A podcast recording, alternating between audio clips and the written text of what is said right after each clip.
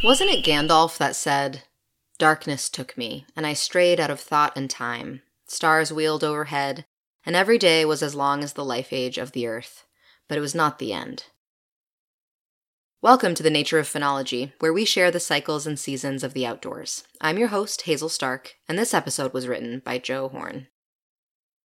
I drop my tool belt, pick up my saw, and tidy up the scattered remains of another day's work splintered offcuts of spruce, deformed and discarded steel nails, a broken drill bit. I look at my watch, 3:30 p.m. I look to the horizon, blushing orange. I look to my puppy, Scoter, fluffy ears slightly aback, chin high and off to one side, and eyes burning a hole straight through me. Night is falling already. The totality of the day's sunlight absorbed in the rhythmic thumping of hammers, gnawing of saws, and clattering of kiln dried lumber, somewhat asynchronous to the melancholy cello lamenting through the speaker on the porch.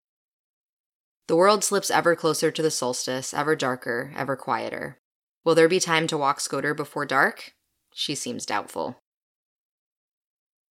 Until you find yourself simultaneously straddling all the time zones on one of the poles, Surely there is someone farther north than you that can claim longer nights and shorter days this time of year. So, sure, folks up in Caribou technically have less sunlight than me down east, but then again, Caribou's got little bragging right when compared to Fairbanks, Alaska. But regardless of where you are from, the difference feels severe between the summer solstice, when our fair planet is tipped towards the sun, like a gentleman bowing to a dignitary, and the winter solstice, when our planet seems to be leaning away from the light like a vampire at dawn. Our planet doesn't exactly tip towards or away from the sun at that rather predictable 23.5 degrees, but rather the relative position of that tilt to the sun changes as the season cranks along. In other words, our planet is always tilted in the same direction, but as we whirl around the sun on our annual track, the apparent direction of our tilt in relation to the sun changes. But related to other cosmic bodies, it stays the same. From a celestial perspective, this nuance might matter, but down here for the average Earthling, the reality is just that we experience more sun in the summer and less in the winter. The duration of daylight isn't the only thing that changes as we slip ponderously towards the darkest day of the year. The quality and intensity of the light also changes. During the summer solstice at noon, the sun is almost directly overhead, so the sun's rays are landing directly on top of us.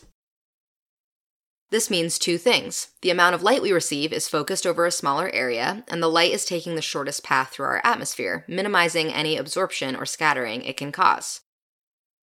On the other side of the calendar year, during the winter solstice, due to our apparent tilt away from the sun, the sun's rays are effectively being stretched over a greater area, reducing the intensity of the light. The light is also being filtered through much more atmosphere, further reducing the amount of light we are experiencing in the north. This change in light accounts for why many tropical houseplants struggle this time of year, even when our homes are kept at balmy tropical temperatures. Evolution has driven adaptations in them that make them expect roughly equal day and night, and for that sunlight to be fairly direct. Conversely, many of our northern plants need the reduced sunlight, or photoperiod as scientists call it, to trigger a much needed winter dormancy. Without this dormancy, many of our plant species would decline and ultimately perish.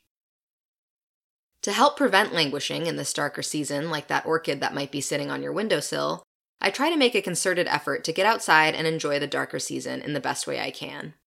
I have even been known to don a headlamp, grab my ice skates, and go for a dark skate across the frozen lakes and ponds of Down East Maine.